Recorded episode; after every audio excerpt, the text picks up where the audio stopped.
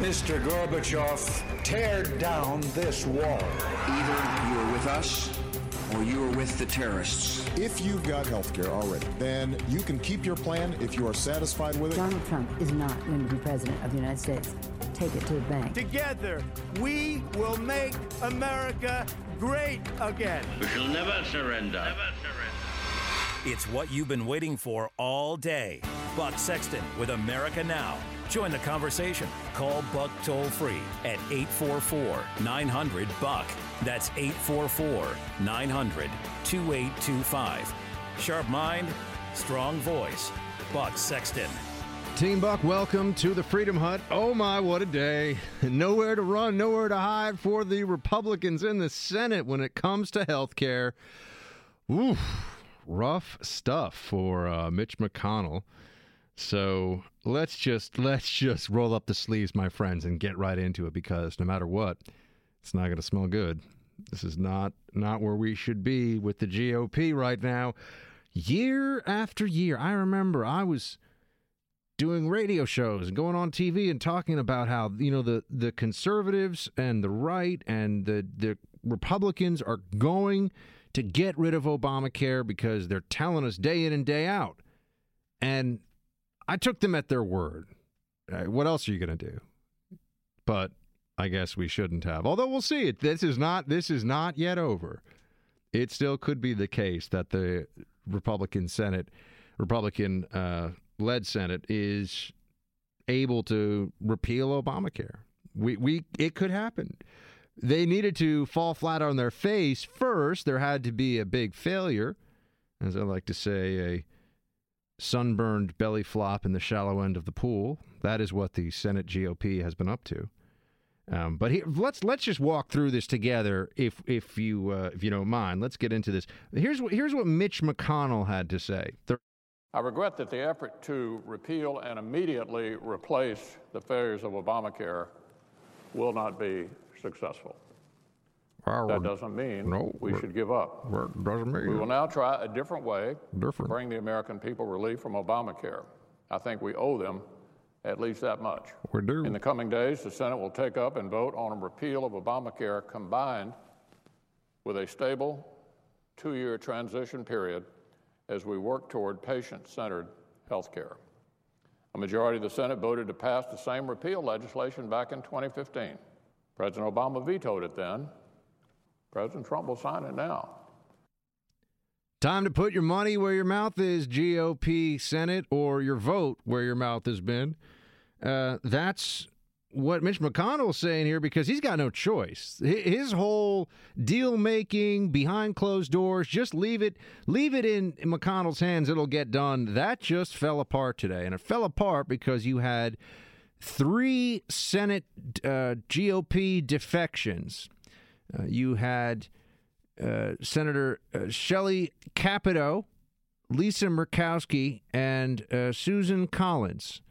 So they all decided that they were just not on board for this. And this is after, it should be noted, there were efforts made in the Senate specifically to uh, sweeten the deal for these three ladies of the Senate and their states, their constituencies.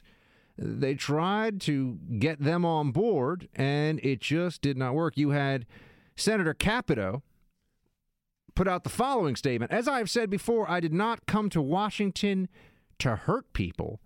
For months, I have expressed reservations about the direction of the bill to repeal and replace Obamacare. I have serious concerns about how we continue to provide affordable care to those who have benefited from West Virginia's decision to expand Medicaid, especially in light of the growing opioid crisis. All of the Senate health care discussion drafts have failed to address these concerns adequately. My position on this issue is driven by its impact on West Virginians. With that in mind, I cannot vote to repeal Obamacare without a replacement plan that addresses my concerns and the needs of West Virginians, et cetera, et cetera. Okay. You see, this is what was going to be the problem all along. States that took the Medicaid expansion, those states have been getting money from the federal government. They've been getting free health care for people living in those states. Now, when you begin to change that around, or when you say that you're going to reverse that expansion, even if it's two a two-year horizon and you're going to replace it with something else, that makes politicians get a little worried. They're they're a little nervous. They want to get reelected. They like this whole position they've got on the Senate, right? There's only a hundred of them. It's kind of a cool gig, cool job to have. They want to be in the Senate. And so here we are. After all the talk about repeal and replace, there are some who just don't want to do it. They would much prefer that the federal government pay uh, the tab for health care for some of their low earn, lower-earning residents. Uh, low-income residents who qualify for Medicaid under the expansion. Remember, that's just health care welfare. That's what Medicaid is. Doesn't mean that you know, we shouldn't be helping people when we can, but it, remember, what the Senate bill was doing was changing Medicaid over a period of time so that it would be left up more to the states, how they spent the money. It would be a more efficient program. There'd be more accountability. There'd be more, uh, at least the option of greater decision-making and creativity at a more local level so that it's a, an increasingly effective program. But people don't want that. They just want free stuff. People want free stuff. And there are some senators who are unwilling to look their fellow Americans in the eye or look their the people from their home states in the eye and say, sorry, uh, the health, the overall health care system of the country is more important than the short-term health care needs of some of my constituency, keeping in mind that those needs would be met by other aspects of the Republican plan that was supposed to go into place. But they're not even willing to take that risk. It's about how it looks. People in the Senate don't want to lose their jobs. You'd think that health care is more important, right? This is, this is life and death for people, right? Whether or not they have access to timely care, effective care, this does matter. Health care affects all of us. I care about it. You care about it. This matters. And yet here we are, staring us right in the face, Republicans who won't do what what they were all saying in order to get reelected they were going to do. Now, uh, the president, his positions on this, look, I, I think you have to say this is a sen- this is a Senate issue, this is a congressional issue, um, but you got President Trump on this one in a whole bunch of different different places over the last twenty-four hours. So he's he's moving around with this. He says, uh, this was earlier today, as I've always said, let Obamacare fail and then come together and do a great health care plan. Stay tuned. Okay. Um, but he also said the Senate must go to a fifty-one vote majority instead of current sixty votes. Even parts of full repeal need sixty. Eight Democrats control the Senate. Crazy. That was uh, also earlier today. And, you know, so he's been taking a few different a few different positions on this. Um, it's not entirely clear where the president comes down on the issue. And he spoke about it. So let's get what the president had to say. Well, they were not disloyal. They had their own reasons. I was very surprised when the two folks came out last night because we thought they were in fairly good shape, but uh, they did. And, you know, everybody has their own reason. But if you really think about it, you look at it, and we have fifty-two people. We had no Democrat support, which is really, you know, something that should be said. We should have had Democrats voted. This is a great plan for a lot of people. So the way I look at it is in eighteen, we're going to have to get some more people elected. We have to go out and we have to get more people elected that are Republican. It would be nice to have Democrat support, but really they're obstructionists. Uh, they have no ideas. They have no thought process. All they want to do is obstruct government and obstruct, period. And later later on, he did tweet that the Senate should go to a fifty-one vote majority instead of the current sixty. I, I'm actually okay with that. I say go for it. But I know that those who revere the the the cooling, temperate nature of the Senate would uh, would maybe uh, disapprove of my position on that. But I, I think that they've just got to do some things. They've got a majority. I mean, if now you need a supermajority in order to do anything on health care, we've got a problem. Although that's not true. And we'll be joined by my friend Sean Davis to address that specific issue. And Sean is a parliamentarian, a Senate parliamentarian wonk, so he can really walk us through what they're saying about this and whether it's accurate or not. Um, but so the president's had a bunch of different positions on this. I think he's just trying to, he, he's trying to sell whatever the Republicans in the Senate get done. right? He, he's on the one hand pushing, but he's also selling. And so that's why you've got him in a few different places the last twenty-four hours on this. He's he's also said that we're just going to let this whole thing collapse now. Uh, that's another possibility. Let Obamacare fail. It'll be a lot easier. And I think we're probably in that position where we'll just let Obamacare fail. Uh, we're not going to own it. I'm not going to own it. I can tell you the Republicans are not going to own it. We'll let Obamacare fail, and then the Democrats are going to come to us, and they're going to say, how do we fix it? How do we fix it? Or how do we come up with a new plan? I don't think that's really I don't think that's really an option. I got to tell you, I, I don't think letting letting it fail and uh, forcing people to go through the the difficulties of not having insurance when, remember, we elected Republicans not so that we could sit around and suffer more. We elected Republicans to fix the suffering, to make the problems go away, to solve issues, not to just stand there and say, see, we told you there's a lot of issues. So I don't see letting it fail as as a really as a viable option. Um, but we're going to have to see. We're going to have to see where all this goes. I mean, even Vice President Pence seemed like he was a little agitated by the whole situation today. President Trump and I fully support the majority leader's decision to move forward with a bill that just repeals Obamacare. Congress needs to do their job, and Congress needs to do their job now. Yeah, I think so. Full repeal of Obamacare. They're going to go forward with it, they say. Now we'll see. Uh, now we'll see if they can get that done, right? So let, let's just, by by way of uh, of review here for a moment. So there was this bill in the Senate that we've that was mostly done behind closed. That was done behind closed doors, different from the House bill that Paul Ryan just went through. We'll get to Paul Ryan in a moment here. Uh, different from the bill that Paul Ryan put through. Senate bill is supposed to be, uh, I don't know, it's supposed to be a, a little bit um, more attuned to some of the political realities, I guess, than maybe the House bill. I, I don't know how you'd want to categorize the differences. There are some differences, but on the overall substance, a lot of similarities. The Senate's got this bill, and they don't have the votes for it.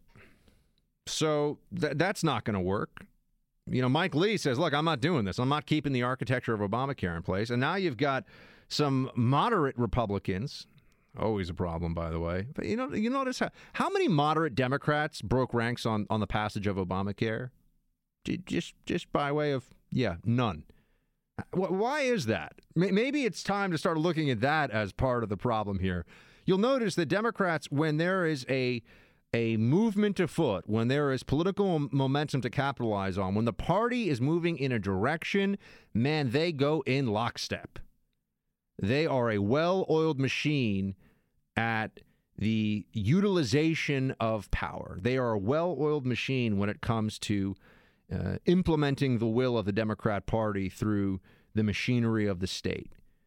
And they, they don't deal with heretics. They don't they don't have people breaking party ranks over issues like Obamacare. They knew that this was just going to be all in for them.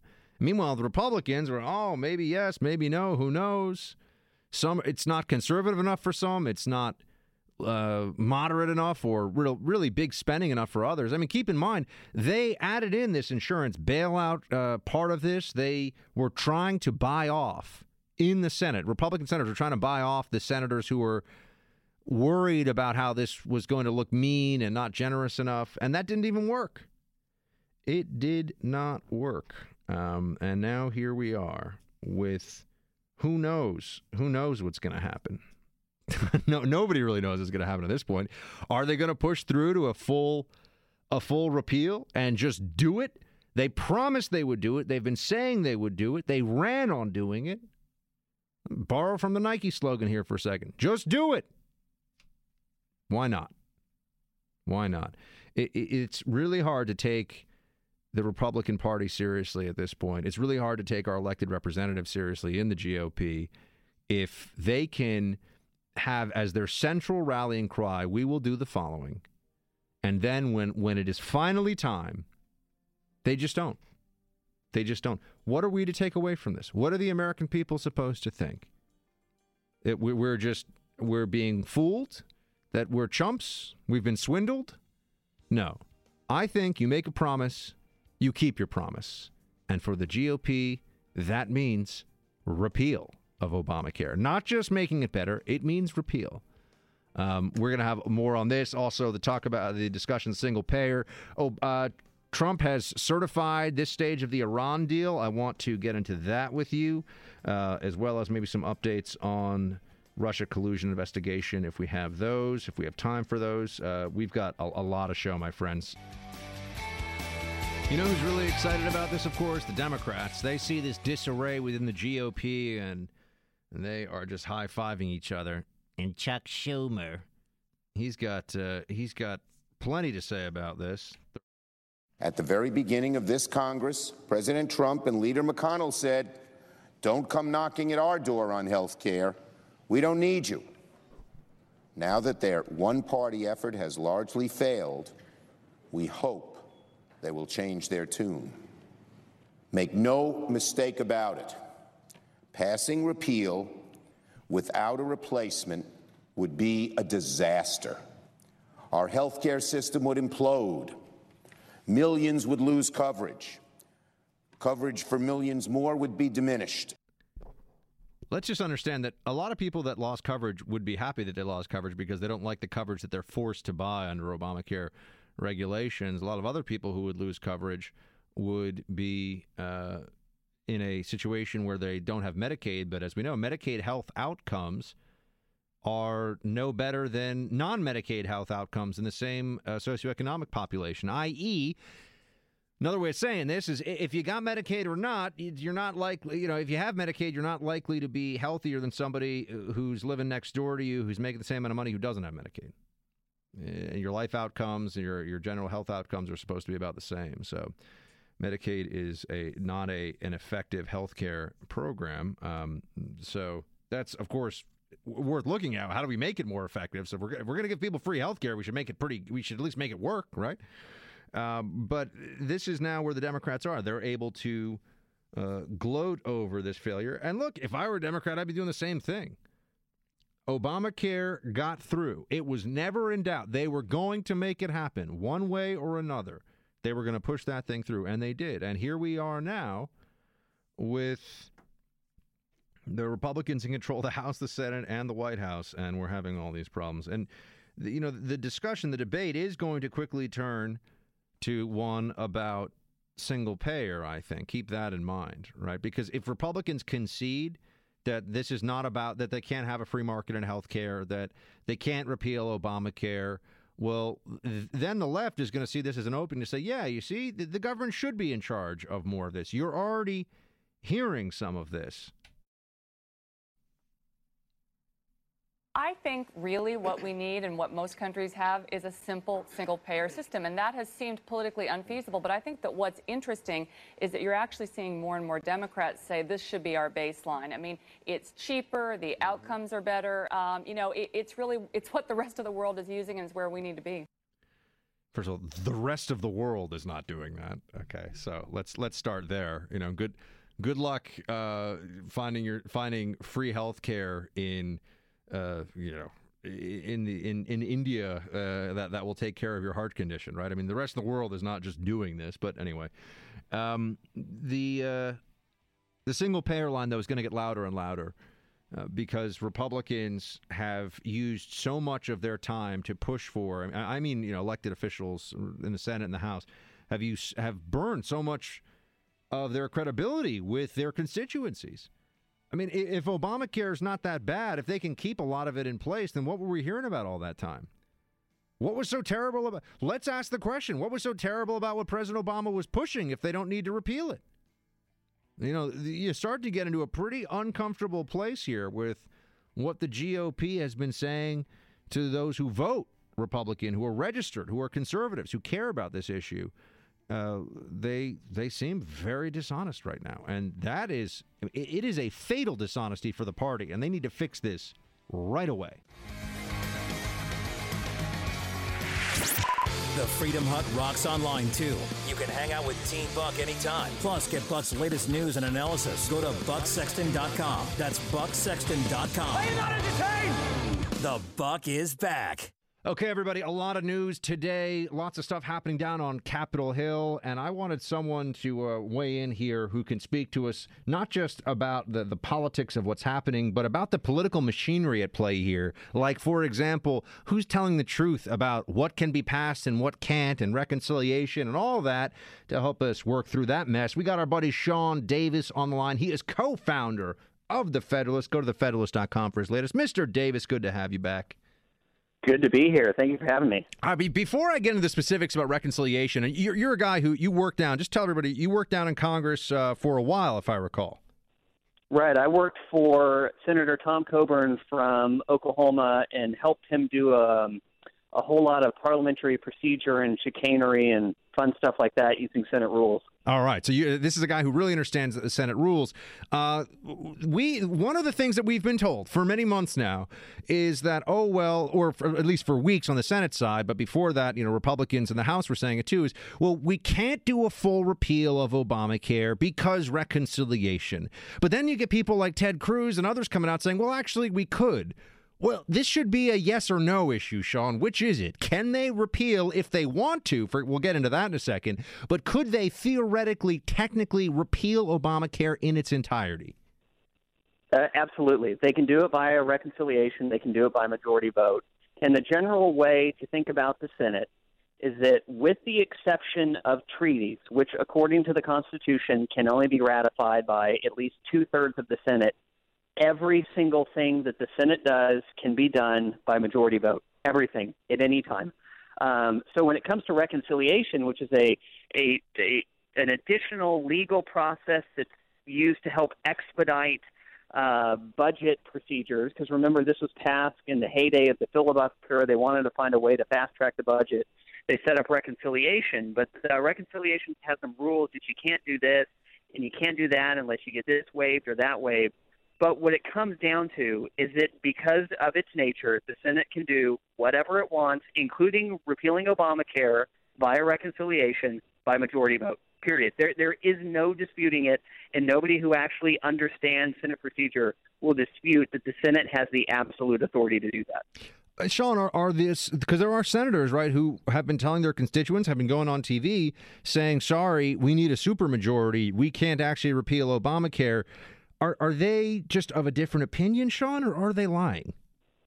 Uh, I think they're probably mistaken. So the, the real issue here is what's called the Byrd Rule, kind of named after Robert Byrd. And what that rule says is that when it comes to budget reconciliation, that provisions that only have an, an incidental budget effect, uh, where they're not primarily budget related, Uh, those can't be used in reconciliation, and they can be tossed out uh, with a point of order.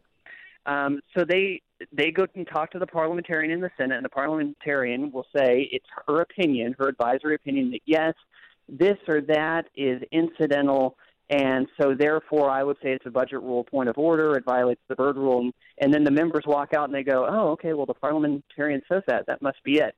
So I don't. I, most of them I don't think are lying. I think they're just mistaken.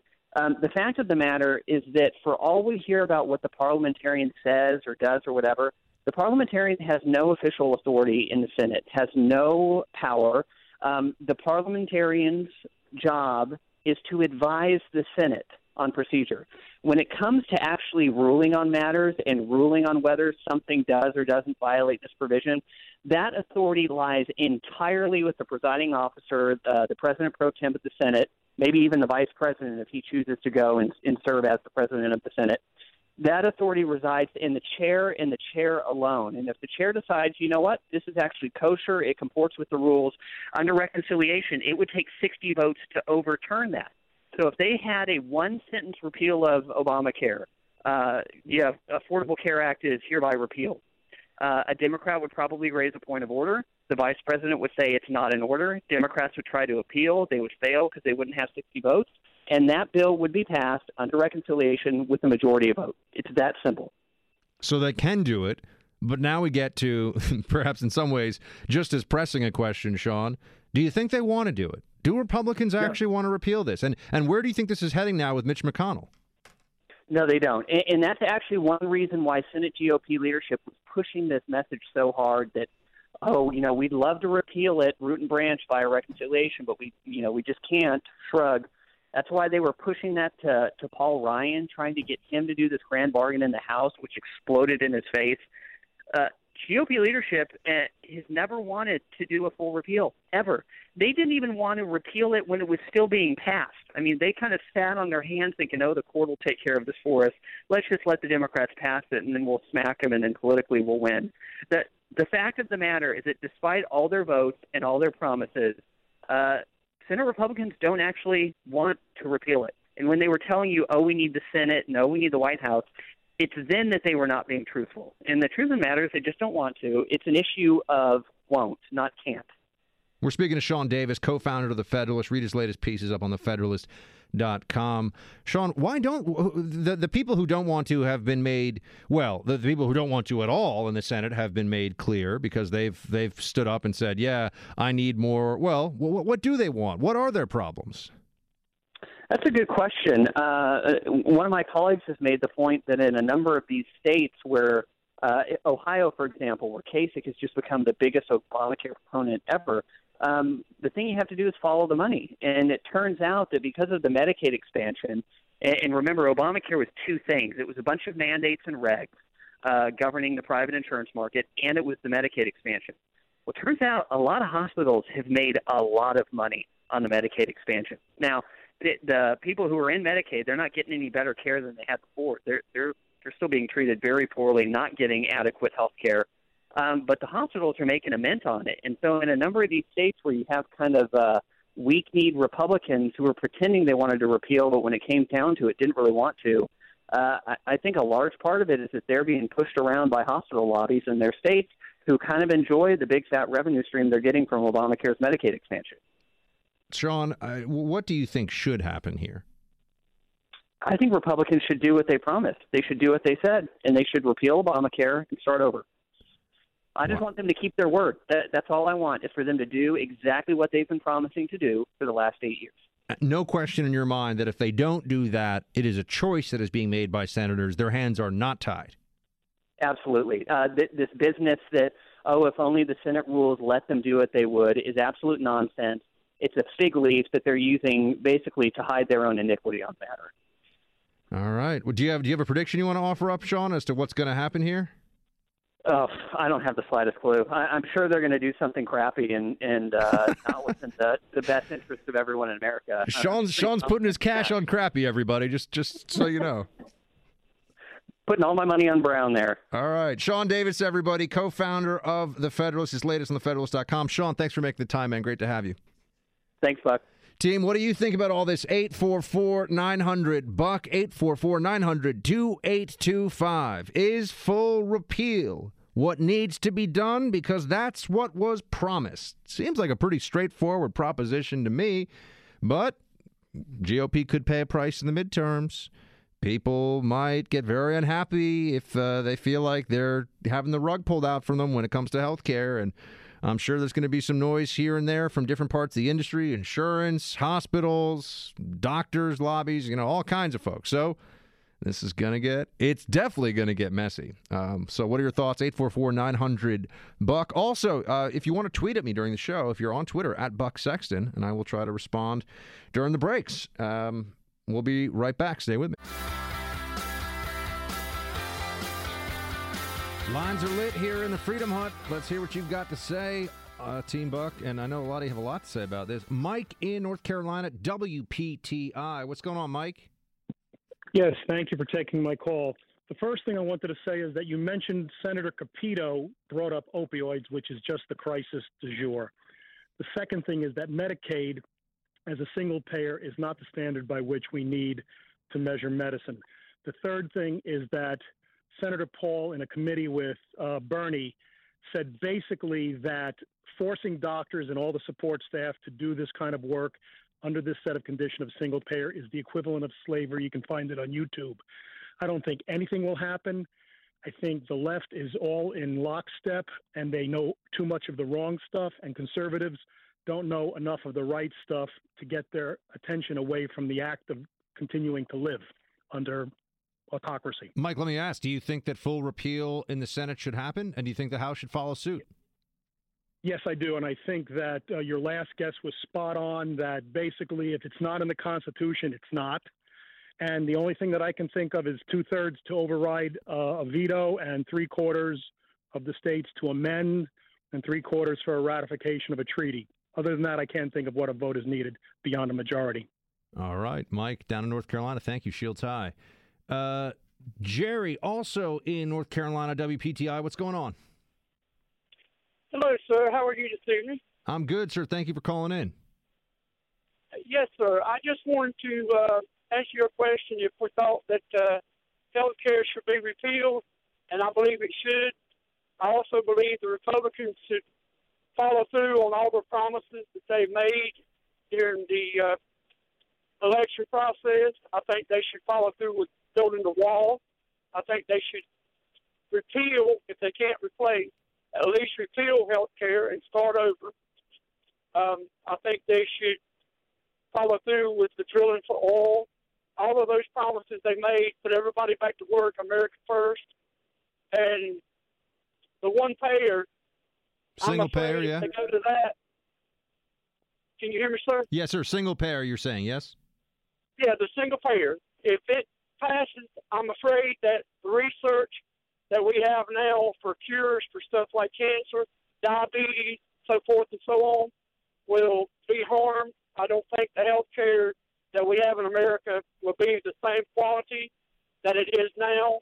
I think that it will really slack off on what we're able to get in health care. Uh, Jerry, I think that's true. I think you remove the profit motive, profit incentive from health care entirely, and we, we see what that does in every other sector. Jerry, thank you for calling in. Um, I've dealt with this. You know, if you go into a doctor's office, and I, I know to make this all about the difference between going to see, say, a, a dermatologist and going to see an overworked uh, G P uh, who's taking your insurance. But, you know, if you go into a, a fee-for-service office where they're doing a lot of procedures where you're paying either on a credit card, check, or cash, it's just a different experience because they have an incentive to make you want to come back, to make you happy with the process. If you're going in there and you're paying ten bucks or twenty bucks and you're paying a copay and that's it, you know, what are you going to do? That's what your insurance company, that's the doctor your insurance company will let you go see. So in little ways, you can already tell what it would be like. And imagine if the government, never mind the insurance company, the government was just like, well, now this is the doctor you're allowed to see. This is the doctor who's doing, you know, your dad's heart surgery. This is the doctor who's Uh, doing your child's tonsillectomy or whatever. I mean, that, you know, that's that's no longer going to be in your hands at all. Uh, that should not sit well with you. So, I, look, the single-payer argument, we're going to hear more of it. It's not quite there yet because we, uh, meaning that it's not reached a critical mass, because if the Republicans repeal, uh, if they repeal, by, by the way, I don't think they're going to. I think that the uh, the the um, the mess just continues on. I think this stumbling, wounded Congress of just buffoonery, uh, I, I don't think that they're going to be able to fig- figure it out in time. I really don't. Um, you know, I think they're going to go back to the drawing board on this, and I think that you're going to see a move to other other areas. Um, I think that you're going to see a, a move to other places, you know, taxes and whatever. They're going to move on with the agenda. Um, that's what I think is going to happen. Uh, let's see. Uh, Guy in Mississippi on W J D X. Hey, Guy. Hello, Buck. Uh, as many of our previous uh, commentators uh, talked about, uh, the Republicans have total control today. And when you're in command, as MacArthur said, when you're in command, command. If the Democrats were in the same situation as they had been. I remember back in the day when the Democrats, they had total control. I mean, the Republican Party was a minority for decades, and they couldn't do anything. Now the Republican Party has everything, and they can't get it done. They need to move forward, whatever it takes, to, to proceed with their promises. I'm just, I mean, Ryan and McConnell, I mean, I don't, I'm not a fan of either one of them. They're they're they're the ones that they're they're taking the heavy lifting here, and they're they're not providing support for Trump and what he wants to do, and If the Republican Party can't get together now, when they have everything, they have all they want, and here they are. Well, what's the point, right? I mean, Guy, at some, at some at some point we have to ask, well, why even go through the motions? Why vote for them? Why give them power? What's the point? Exactly. What's the point of the Republican Party if they that's can't exactly. get this done? I think we got to ask exactly. these questions. I mean, that's exactly right. I mean, why why even go to the polls when we when we're voting for them to proceed with an agenda, and once they get control, they can't get it done? I mean, what's the point? I mean. You know, yeah, no, look, I, I think that's I think that's the relevant question, Guy, and, and hopefully they'll have an answer for you coming up here. Thank you very much for calling in. Um, let's see. Uh, we have uh, Bradley in Arizona. Yes, sir. What's up? Buck, I just wanted to comment. I, I appreciate what you're doing. It's uh, excellent. I love the comedic bit of it as well. But I wanted to talk about the paper tiger that is the Republicans and, and the amount of bluster that they spoke of pre-Trump, and uh, you know, and how now it's all come to fruition that they are in fact paper tigers. Well, yeah, I think that's why they're they're in a they're between a rock and a hard place right now, because they can't get their bill through and they won't do repeal. So, to borrow from my uh, one of my favorite movies, Office Space, Senate Republicans, what would you say you do here? Thank you, Michael a, Bolton. Yeah, exactly. It's a, it's a fair question, though, right? I mean, the senator, you know, Mitch McConnell's basically saying, I'm a people person. I'm good with people. I mean, he doesn't have an answer. Well, the other thing that I wanted to touch upon, and then I'll, I'll go down the dusty trail, is has anybody ever lived in a single-payer country? I, I've spent time in the U K, and I got to tell you, the people that live there, if you're if you're a single-payer participant, it means you cannot afford a private hospital, a private physician. It stinks. It is the, the correlation to our current V A system. It's, it's it's a terrible system. And if you want to sign on for that, you know, the people that really need it the most, the, you're, you're poor, you're downtrodden, et cetera, they're going to be rolled over in a single-payer system. And you think it's bad now? It's only going to get worse. Oh, absolutely. And look, I, I could have people call in. I've got friends.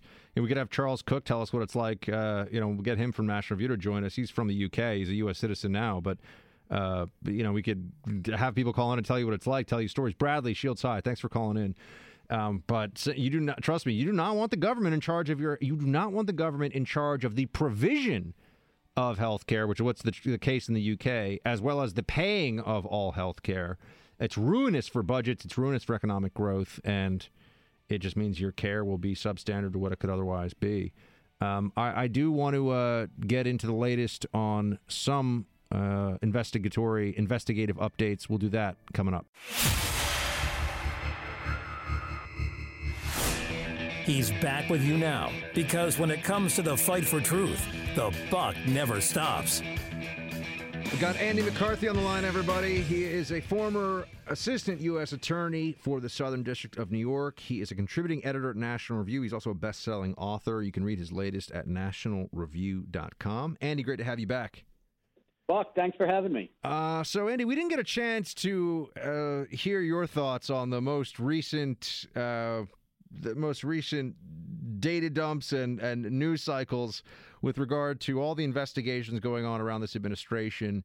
Uh, I just wanted your your your big think uh, right now, your your sort of thirty thousand foot view of, is, is there a problem here? Where, where you know, if, if you were advising the Trump campaign, or sorry, the Trump administration, would you be worried if you were their lawyer? Well, I'd be worried from the moment there's a special counsel appointed, Buck, because, you know, once that happens, where the investigation ends up is not necessarily anywhere remotely close to where it began. So I would have said that even before there was any concrete evidence of collusion.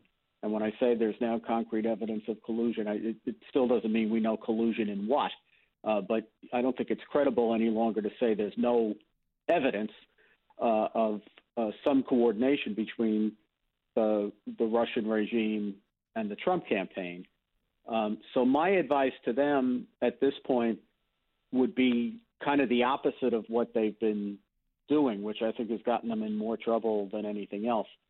Uh, they've taken the approach of, you know, basically don't tell them nothing until you figure out what they have, and then, you know, give a little bit more. And to be more concrete about that, I think that's what got uh, Don Trump Junior in trouble. He gave uh, conflicting explanations of uh, his connections and the, and the campaign's uh, connections with Russians during the campaign.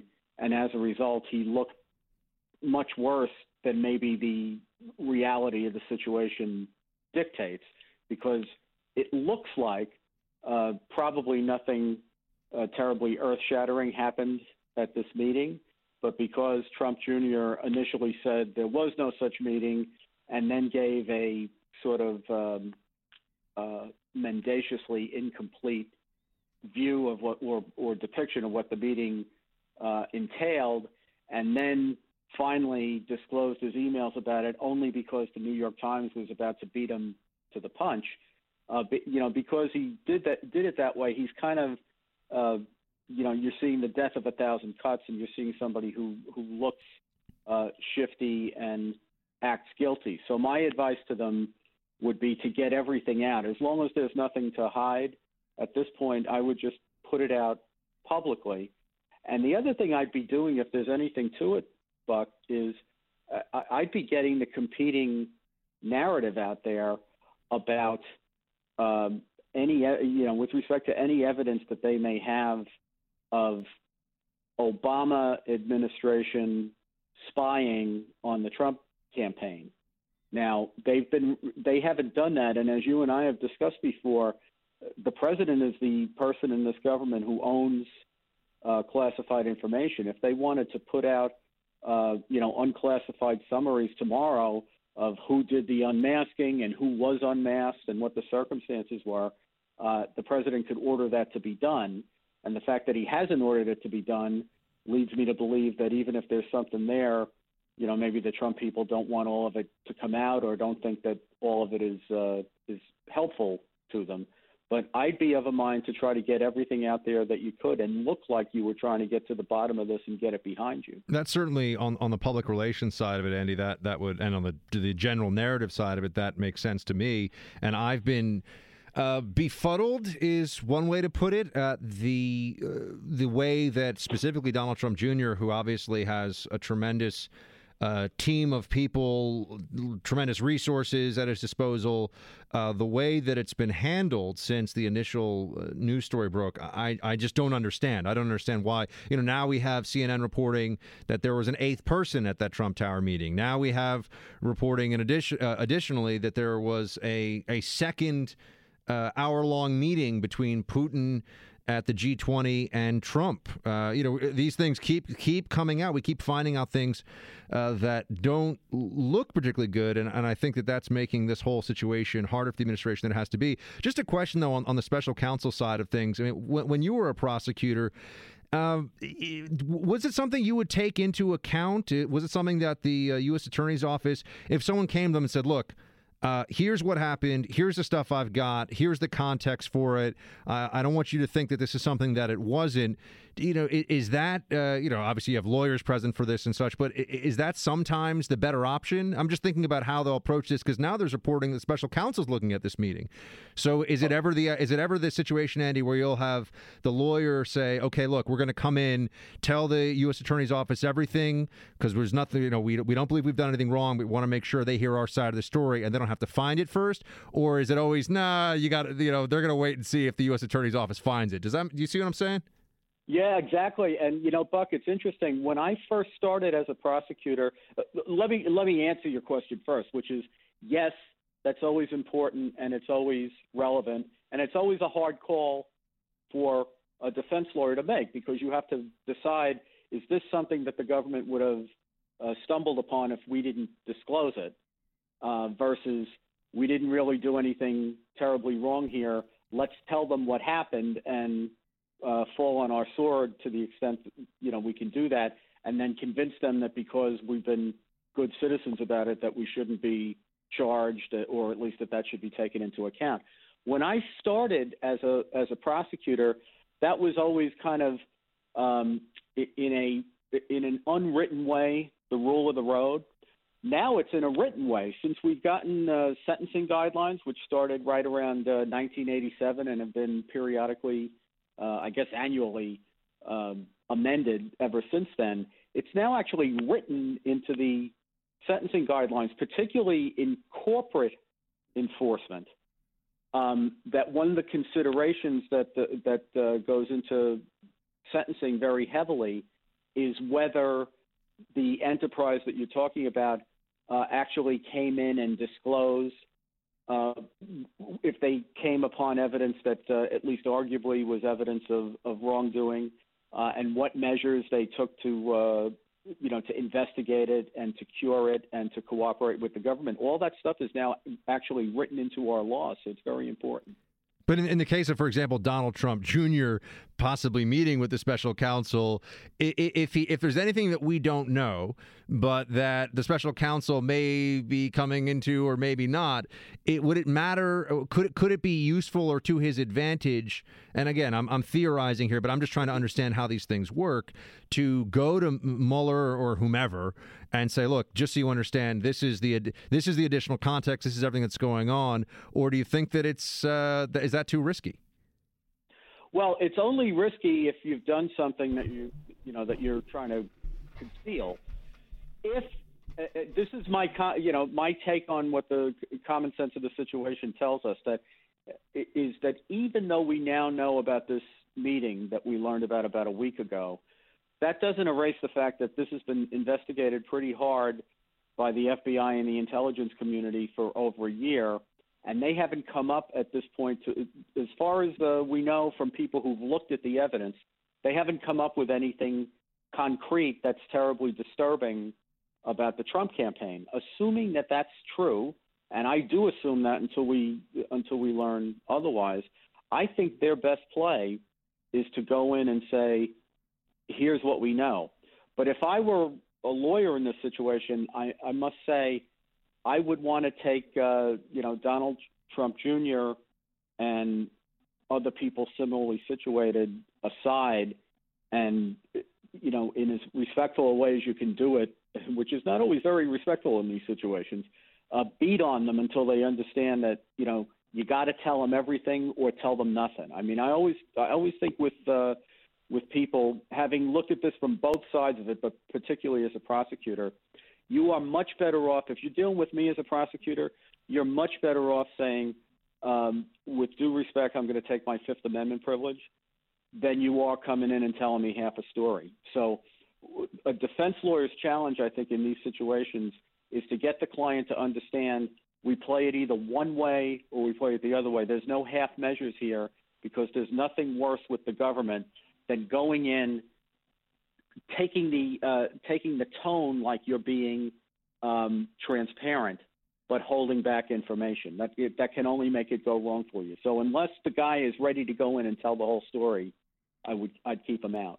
We're speaking to Andy McCarthy. He is a uh, editor at National Review, national review dot com for his articles, and also he's a best-selling author. Andy, what was your last book? Uh, the last one, oddly enough, was. Uh, Faithless Execution, which is a book I wrote about impeachment. I kind of feel fucked now, like I should have held on to it for a couple of years. Yeah, because you're you're concerned. Uh, that's a good segue here. You're concerned that even if, and you're again, Andy's a former decades as a federal prosecutor here in New York City. Uh, you're concerned that even if there's no crime, which I think a lot of people that are predisposed or or feel, comp- you know, d- that will defend Trump. But by the way, I'm not a lawyer. I'm never a prosecutor, but I, I don't see what the crime is in the meeting, and I think that right. people are are making a much bigger deal out of the exchange of information there than they should in, in, a, in a criminal sense of it, right? Because, you know, now it's like if someone emails, you know, if someone emails you information that Hillary is taking bribes from such and such and you act on that, if it's a foreign government, are you in trouble now? You don't know. I mean, you know, there's I, I think that that creates very real First Amendment problems is what I'm trying to say. Um, but, you know, you mean on it, the, the, op- the opposition research thing. Yeah. The opposition research thing. Yeah, um, I agree with that. Yeah. Uh, but on the on the impeachment side of the equation, as you point out and have researched and have written, he's written a book on this. that doesn't have to be you're facing federal prison time. That can just be you're being sketchy and unethical, right? Yeah. Well, l- let me let me because I uh, we we broached the subject. Let me put my cards on the table at, at the beginning to say I don't think Trump has been shown to have done anything impeachable to this point. And if we continue along the way that we're we're currently going, I, I don't I don't see it. But I think it's important to broach it because in our system, and this is the reason I, I you know, I, I wrote the book to try to explain our system. I didn't I, I didn't think there was any political prospect that Obama was ever going to be impeached. My my point in writing the book was to try to explain to people that in this system, when executive misconduct is at issue, the the question is impeachment. It's not you don't prosecute the president in the criminal justice system. You know, when you're dealing with pre, when you're dealing with executive excess, the question is is it serious enough to, serious enough to impeach and remove the president or not? And when the framers put the standard of impeachment uh, in the Constitution by high crimes and misdemeanors, this was a, a decisive check they gave to Congress. They did not confine it to indictable crimes. It's a term of art that refers to basically abuses of uh, of power or unfitness from uh, for office, and it's a political remedy, not a legal one. But Andy, uh, so you don't think you've seen anything that would uh, would cross the threshold into this? But are, are you are, are you more concerned now than you've ever been? Are you still kind of withholding judgment in terms of the administration and where this is all going? I'm more concerned than I was before, Buck, because before I, I just poo-pooed the whole idea of collusion since we had gone a year and there hadn't been any evidence of it. Now we have some evidence of it. I don't see it as collusion in the sense of conspiracy. For conspiracy, you need to have a crime that the people agreed to commit. Right now what we have is collusion on the transmission of some opposition research that turns out not to have been very much. And I, I, I'm making that conclusion not because I think Donald Trump Junior is an impeccable, impeccable source. I think at this point he's he's given enough uh, con- contradictory accounts of this uh, meeting that I wouldn't take what he said at face value. But there's another person who was there, this uh, former Russian counterintelligence uh, uh, agent who accompanied the uh, Russian lawyer, the woman, Uh, to meet with uh, Trump Junior He says that um, she gave the Trump people a plastic file uh, which contained these uh, documents that she said contained or showed uh, illegal payoffs by Russian people to the Democrat National Committee. Um, if you're going to credit her, if you're going to credit his version of events on that, and I think a lot of people are, and I don't see any reason to to doubt that he's telling the truth about that, I think you probably have to also credit the rest of his account, which matches up with what Trump Junior is telling us. In other words, he's saying he thought the information was was basically a big nothing, that the Trump people seemed to uh, ask her a few questions and she wasn't really able to answer them, and said right. They needed to do a little more research on it, and he thought it was a big nothing. Um, that seems to corroborate, as far as I can tell, Uh, Trump Junior Well, one quick thing, Andy, because I've seen people saying this, and, and we got to run into a break in a second. But sure. Conspiracy, which which is a criminal charge, for example, if the and this is not what happened, but just people are, are surmising a lot. If the Trump campaign had said, "Yeah, get us whatever great information you can," and then the Russians went in, hacked, and did something illegal, and came back, and unless you could prove that the Trumps had said, "Yeah, go hack," right? That that wouldn't count either. It would have to be, you'd have to be knowing in the conspiracy. You can't just be a recipient in the conspiracy. Does that make sense? Yes. Although you did ask me about my books, my first book was called Willful Blindness, which um, there is a doctrine of law called conscious avoidance, um, which which means you can't stick your head in the sand to avoid uh, learning information that, you know, neon lights are telling you is is criminal. So you could get down to the question whether um, they had reason to think the Russians were going to go about uh, getting information by illegal means, and they, you know, hid their head in the sand about that, and whether that's enough to fill the knowledge gap. I think if we got to that, we'd have a much more serious conversation about impeachment. um, in which case it wouldn't you wouldn't have to prove the prosecutable crime that you'd have to that you'd be able to prove in court. Um, you know, it, right? It, it would it would be a high crimes and misdemeanor side of it. Um, right. All right. Andy, by the way, as Andy says, nothing yet. He's just he's just looking at it. He's keeping an eye on it, but nothing yet that would be uh, impeachable. Andy McCarthy of National Review, everybody. Andy, thank you so much for giving us your time. Thank you, Buck. Team, hitting a break. We'll be right back.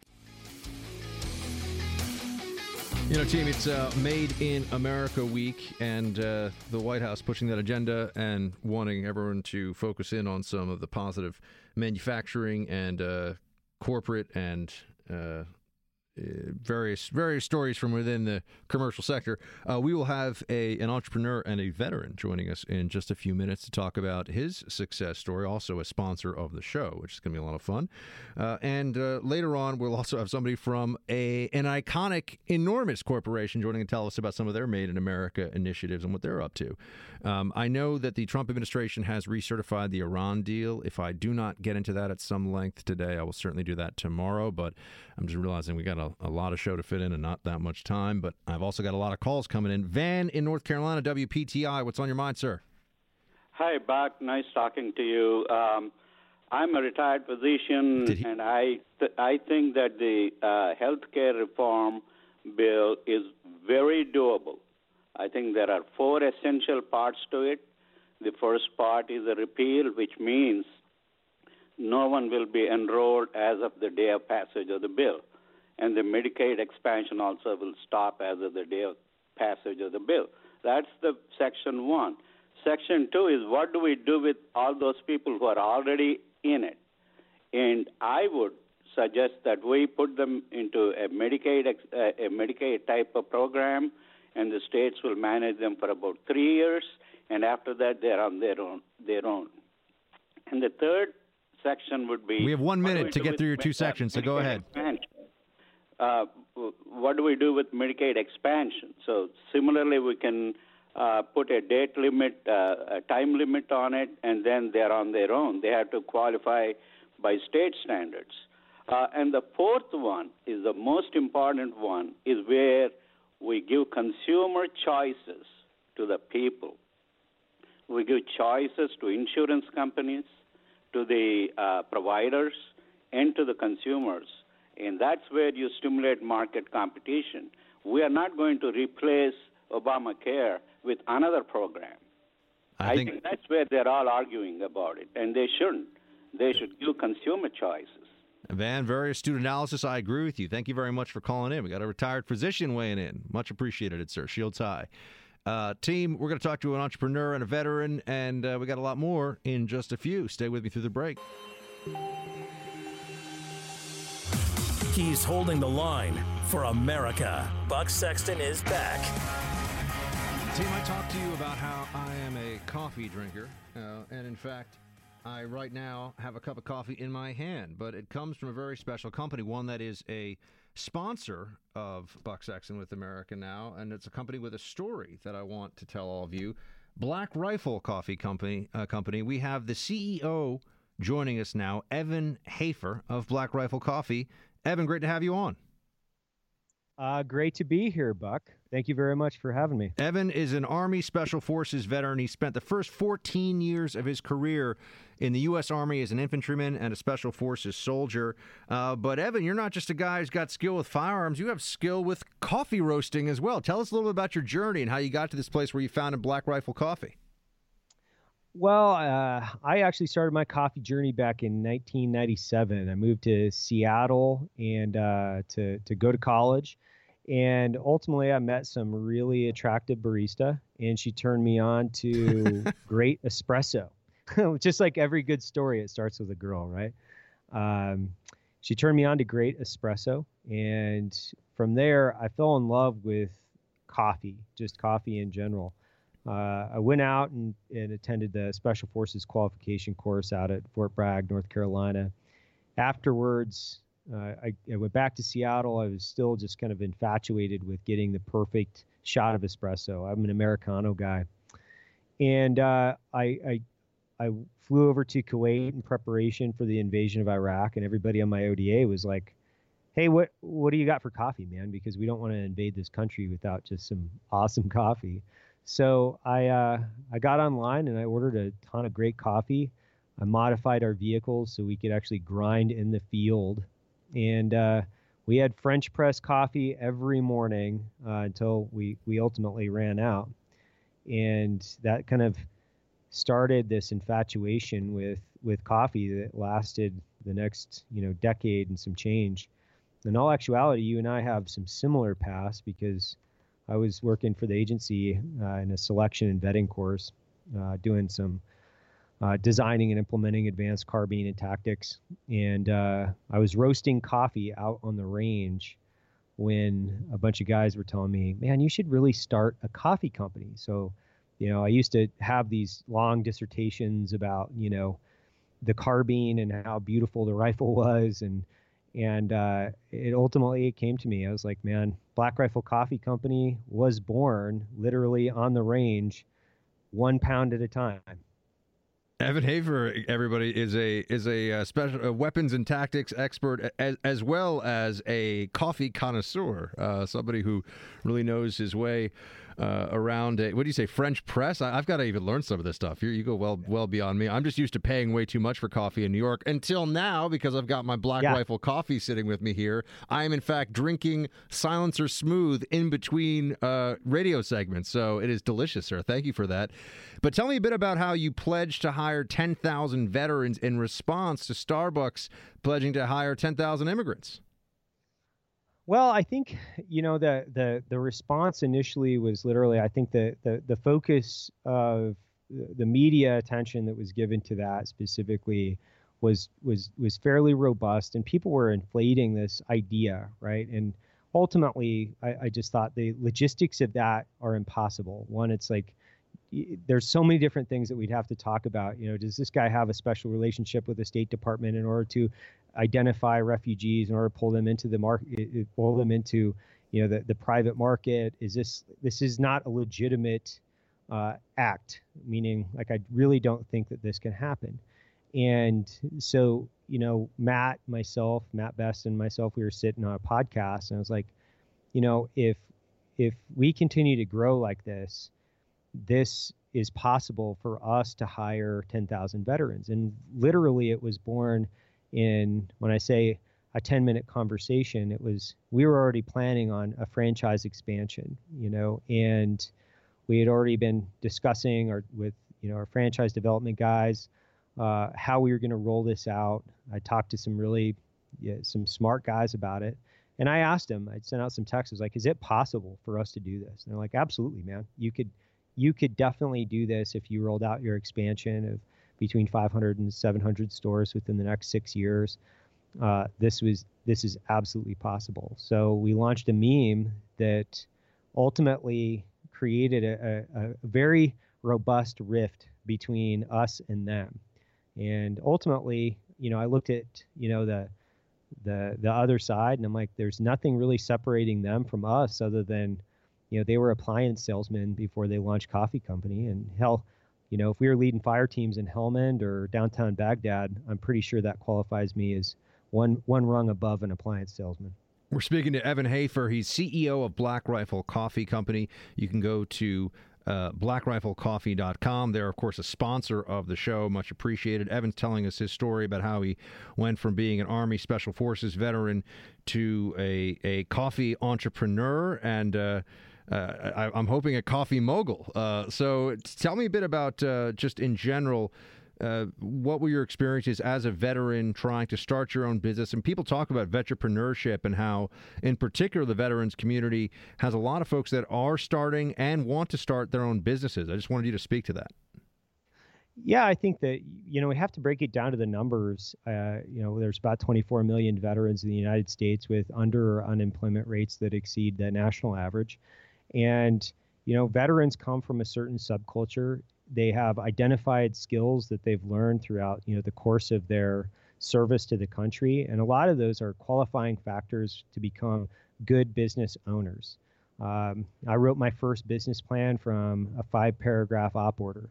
And our our ultimately what that landed me was was a was a was a great job with a great group of guys, and they did fund the company. It wasn't Black Rifle; it's a different company.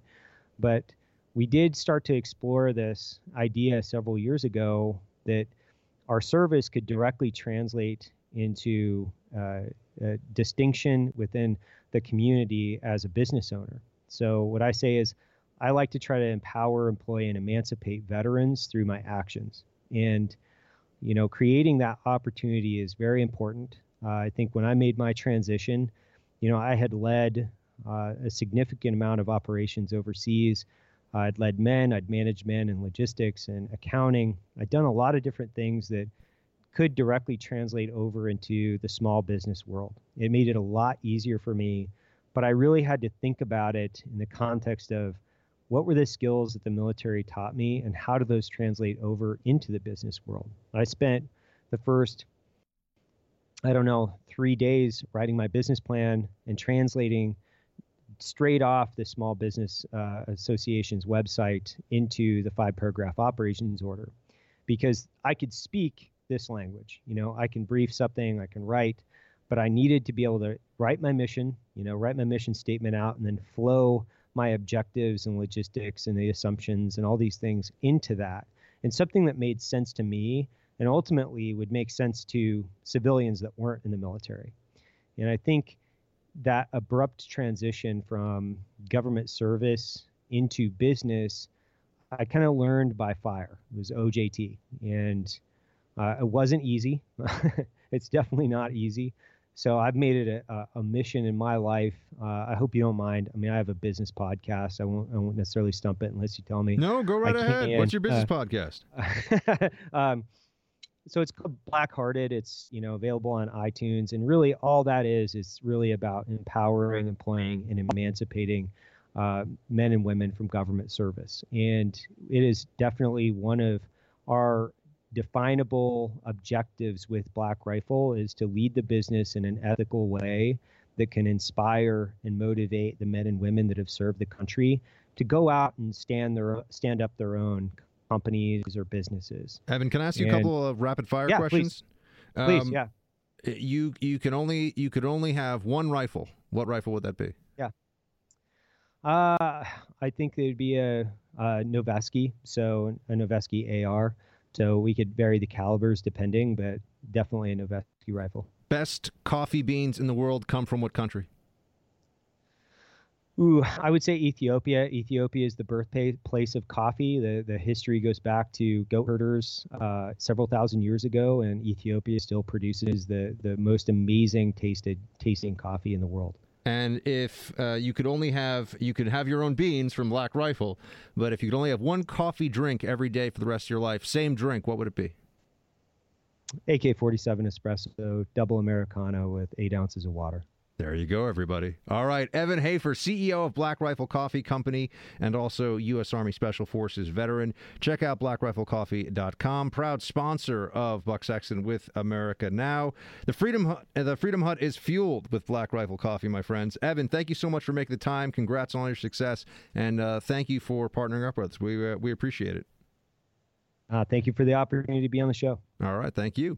Team, we're going to hit a quick break. We'll take your calls. We'll talk Iran deal recertification and a bunch of other things as well. Stay with me.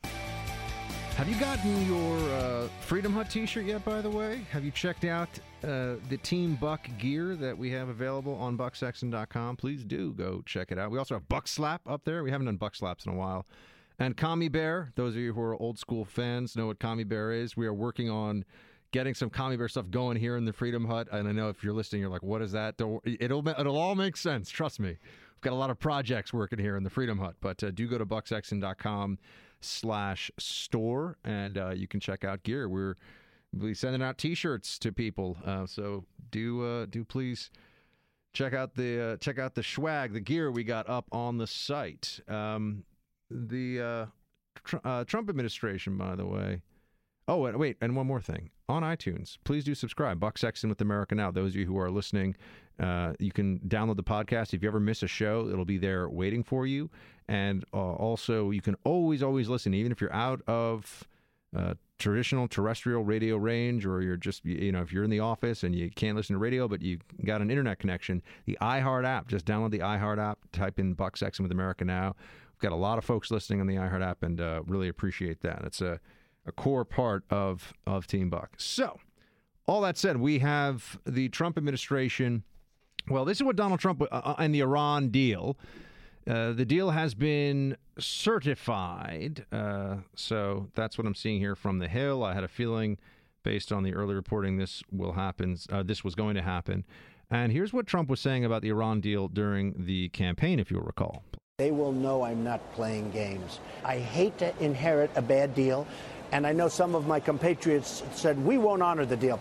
That's a little tough. I, I like to honor deals. They have the money. Well, no. By the time I get there, they will be very rich because Obama will have given them all of these many billions of dollars, et cetera, et cetera. However, I study contracts. I'm a, I'm a, you know, in golf, I say I'm a plus five at contracts, okay?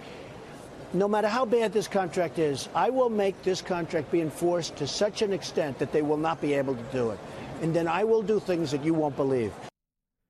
Okay, so that was during the campaign. Now here we are, the Trump administration is, well, this is what the, the Hill has written on this. The Trump administration certified Iran's compliance with the nuclear agreement reached two years ago under the Obama administration, but said Iran is, quote, in default of the spirit of the accord.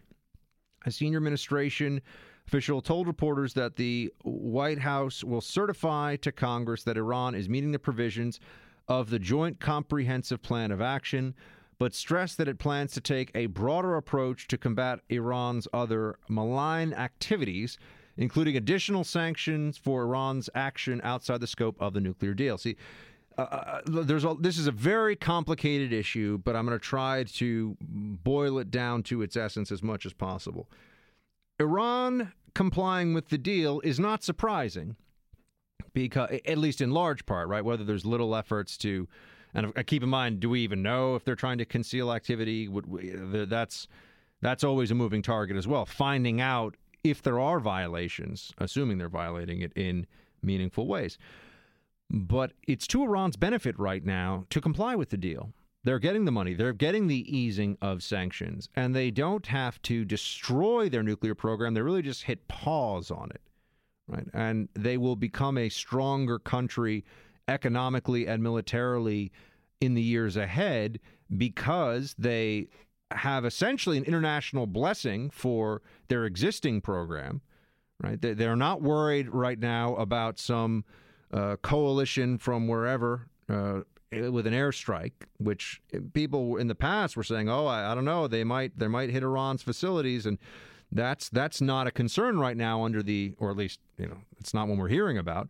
Um, it, with the Iranian regime, based on the framework, based on the agreement that has been reached. The Iranians have received already a lot of economic relief and sanctions relief as a result of this. The regime is uh, stronger now than it was years ago. And so, of course, they're going to continue on with the deal because it's a great deal for them. It's a bad deal for the rest of us because at the end of, I mean, the rest of the world, really, because at the end of this, you have a richer, more powerful, more militarily advanced Iran that will have a very short breakout time to weaponize nuclear capability.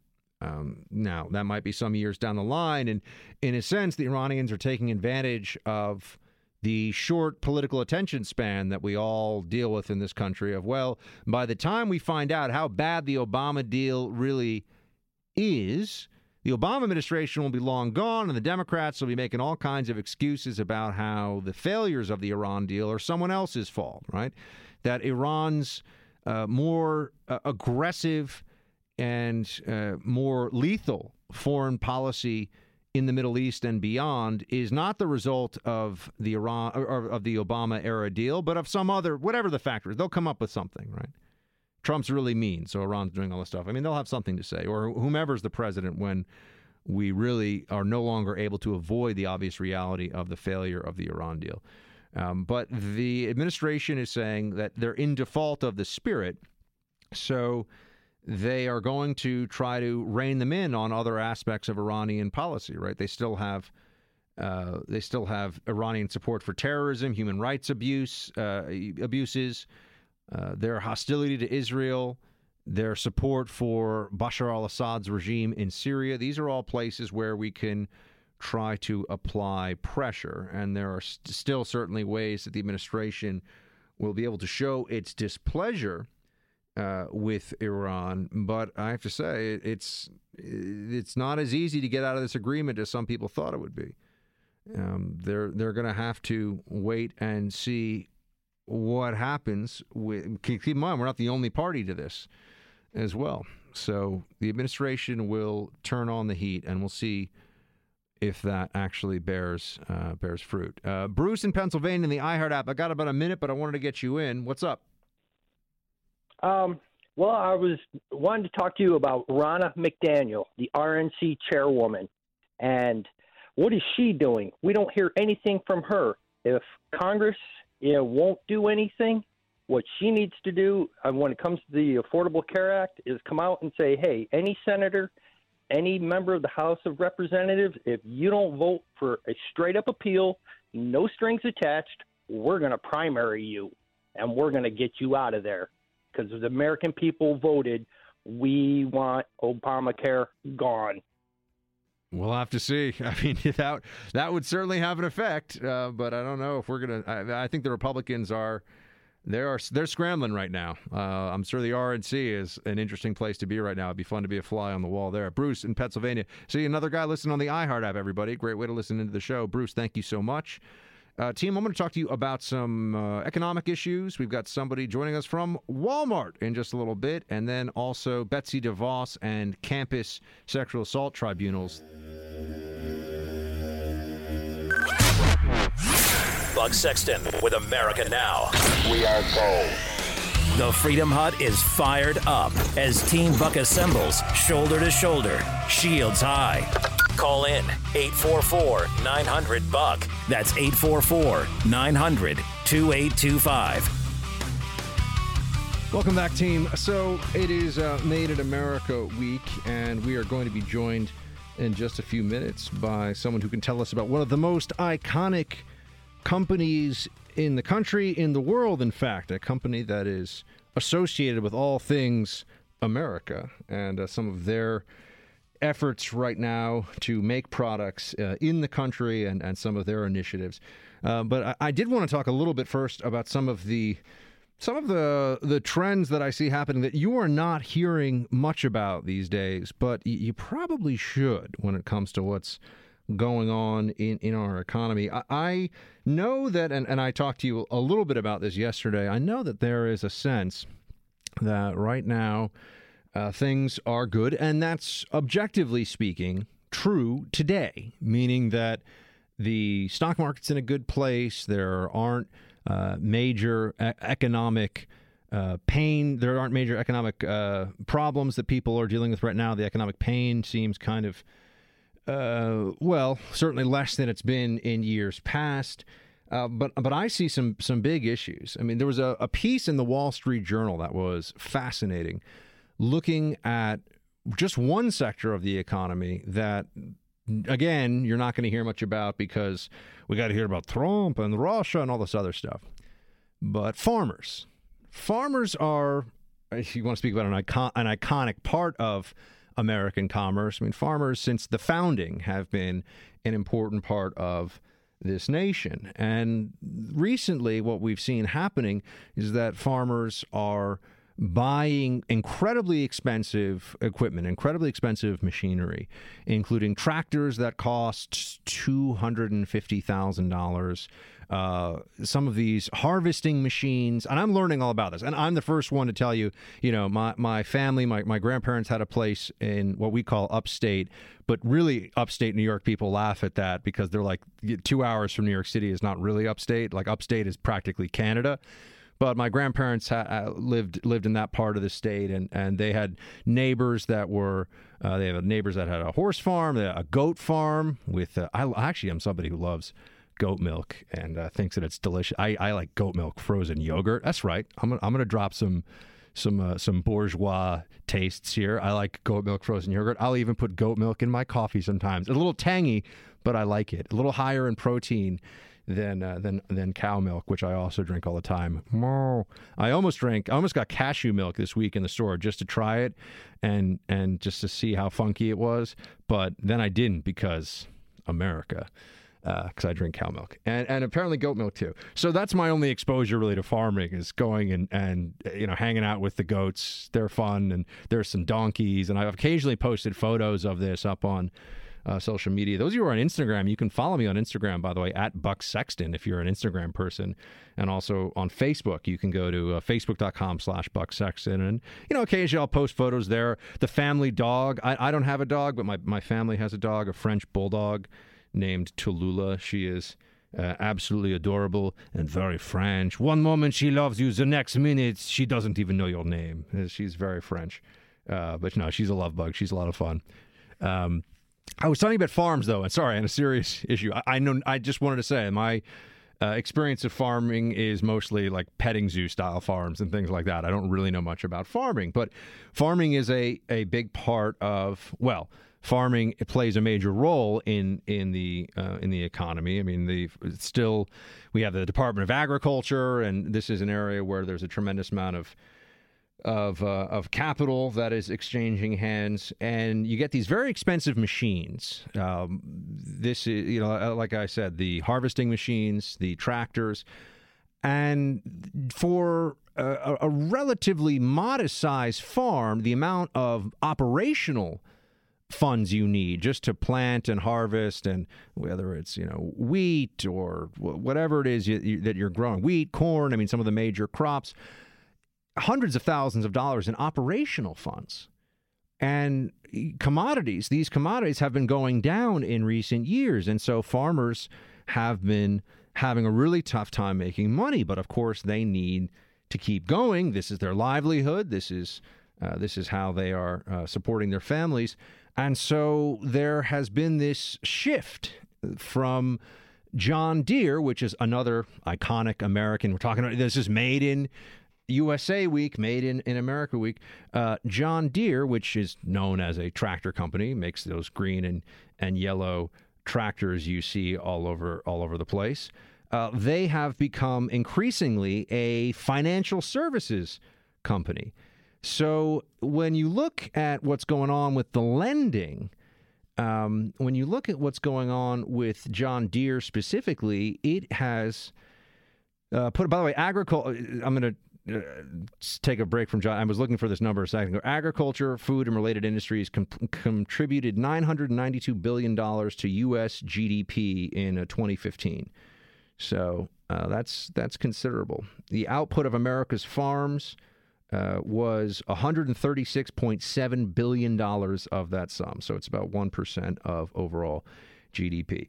But so you've got these farmers who are trying to keep the farms going. And John Deere wants to keep selling their products, and they make world-class products, and John Deere is a great company. And so they've been extending credit. The same way that people have been Uh, offered auto loans, and you're starting to see this. This is their auto loan defaults are going up, and if you notice the trend here, I'm talking to you about defaults going up, overextended credit, credit cycle, credit bust.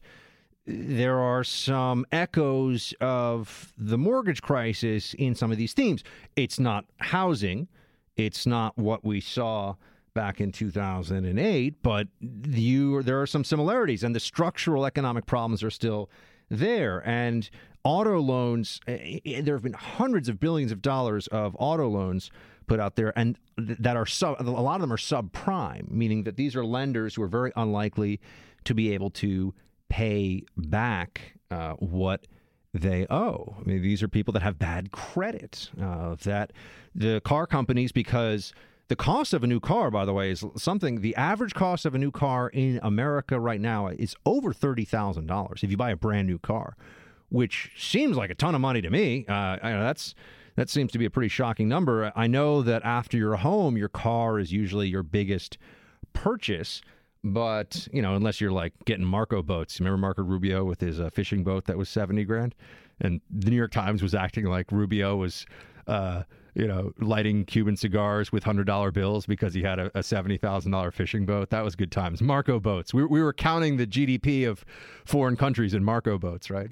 Uh, but the, the truth is that you've seen this extension of John Deere into the credit markets, and they have a lot of loans outstanding. Wall Street Journal's up on this. They're writing about this.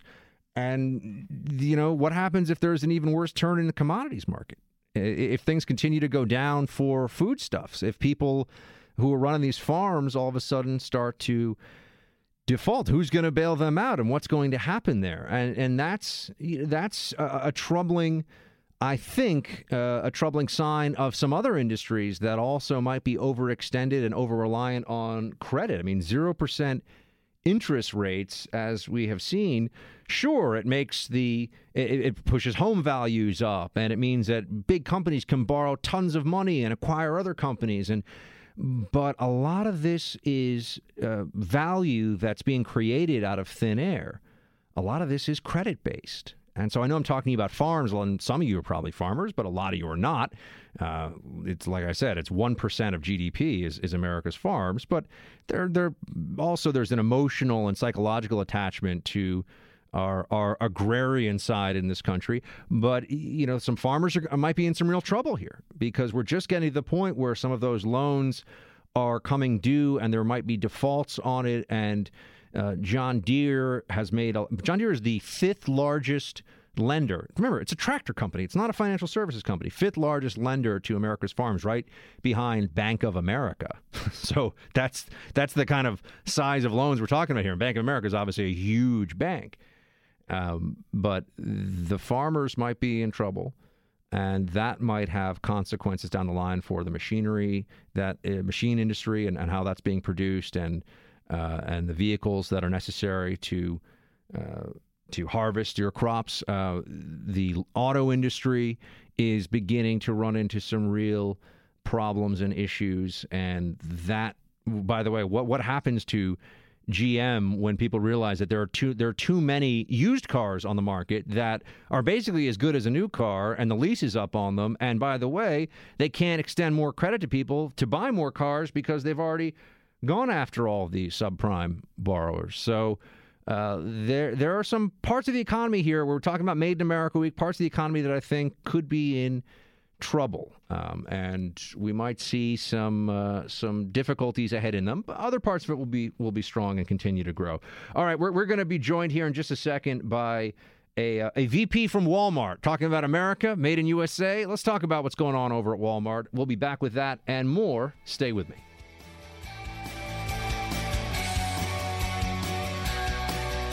All right, Team Buck, welcome back. It is Made in the U S A Week, Made in America Week. This uh, this is a an initiative of the Trump administration, and I wanted to get both uh, small businesses, entrepreneurs, and and also some major and iconic American companies represented here on the show. And, well, we've got Walmart now joining us, or at least Vice President of U S Manufacturing, Cindy Marsiglio from Walmart. She's going to tell us what's going on at one of the most iconic of all companies. Thank you so much for joining, Cindy. Oh, thanks for having us. We couldn't be more thrilled to talk about our U S manufacturing commitment. Yeah, please tell me about this uh, two hundred fifty billion dollars worth, billion dollars worth of American-made products by twenty twenty-three. What are you guys doing? Absolutely. Well, first, let me start by by saying something that I, I often find myself having to sort of level set, that this is a two hundred fifty billion dollars more commitment than what we were already sourcing in the U S, and about two-thirds of what we already spend for U S products um, are on products made, grown, sourced here in the U S. So that's two hundred fifty billion dollars more. Now, we're a large grocer, of course, and sell a lot of consumable products. So that's across the Walmart format, both in-store and online. But the impact of that over ten years' time could be as many as a million new jobs across communities we serve. And, and it's just a unique role that our scale here at Walmart can play. Can you give people some some background, by the way? I mean, I'm sure everybody listening has shopped at Walmart. I'm sure uh, a majority of people listening probably continue to shop at Walmart. I'm not even sure. I wouldn't. I couldn't even guess at the percentages. I would assume it's very, very high. I was just at Walmart a couple of uh, a couple of weeks ago. Um, how many how many stores do you? Can you give us some sense of the scale? Uh, and what are are you the? You're among the biggest companies in the world. How many stores do you operate in the country? Can you give people a sense of this iconic American company? How many places do you guys operate in, and at what at what level? You know, I, I do believe that Walmart is, is um, under the leadership of Sam Walton, a, a great American business success story. And today we have grown to more than five thousand uh, locations across Um, across America. And, and our effort in U S manufacturing is really designed to create jobs in those communities um, and, and give our customers what our what they want, which is really great, high-quality, low-cost products across our stores and, and clubs in every state. What are some products, by the way, that people might think of and, and or people are, are very familiar with that you're selling in the stores that are doing well, that, that are made in America? I mean, it is Made in America Week with the White House, and we're trying to highlight what's done here at home. Uh, what, what are some of the brands or some of the companies you're working with uh, to sell their products in stores that are made in America? You know, we are focused on growing with all of our suppliers we are currently doing business with, um, companies that sell some great seasonal items in store today, like Coleman coolers or Lifetime kayaks. There's just a, across categories, companies that have been long-term partners of ours that are using our scale and leveraging our commitment to expand their footprint and reshore more of that product for Walmart. In addition to that, we're always looking for great new U S uh, suppliers. We just held a couple of weeks ago here in Bentonville an open call where we hosted more than five hundred companies pitching their U S-made items to our buyers. We found hundreds of great items that way, and we're anxious to get those up on our uh, virtual shelf at walmart dot com as well as in our stores. So we're seeing growth and momentum across categories, and, and I just couldn't be more thrilled with the progress that we've had over the last several years. We're speaking to Cindy Marsiglio. She is Walmart's Vice President of U S Manufacturing.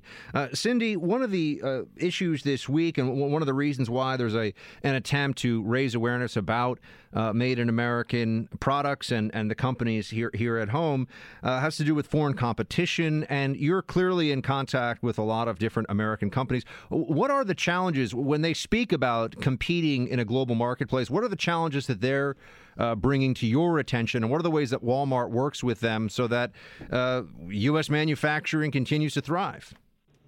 They continuously, across the diverse supply chain that we have, tell us commonly they have challenges amongst a ready workforce.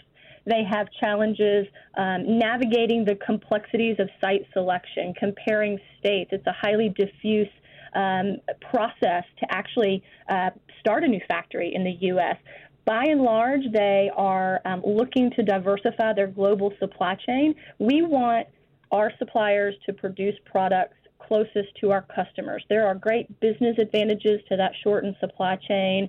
We can keep products on the shelf and reduce risk and cost. And by the way, our customers tell us they want more U S-made product. In fact, seven in ten of our customers tell us it's important, and that's a trend we don't see uh, diminishing at all. So we want to create those jobs in the communities where we have stores and, and a digital presence, give our customers the great quality U S-made product that they want, and uh, reap all the business rewards. So that's a very sustainable proposition for us. And our suppliers um, have just been tremendous. They are they are truly the job creators and the risk takers in this, and there's great momentum across the consumer goods categories we sell at Walmart.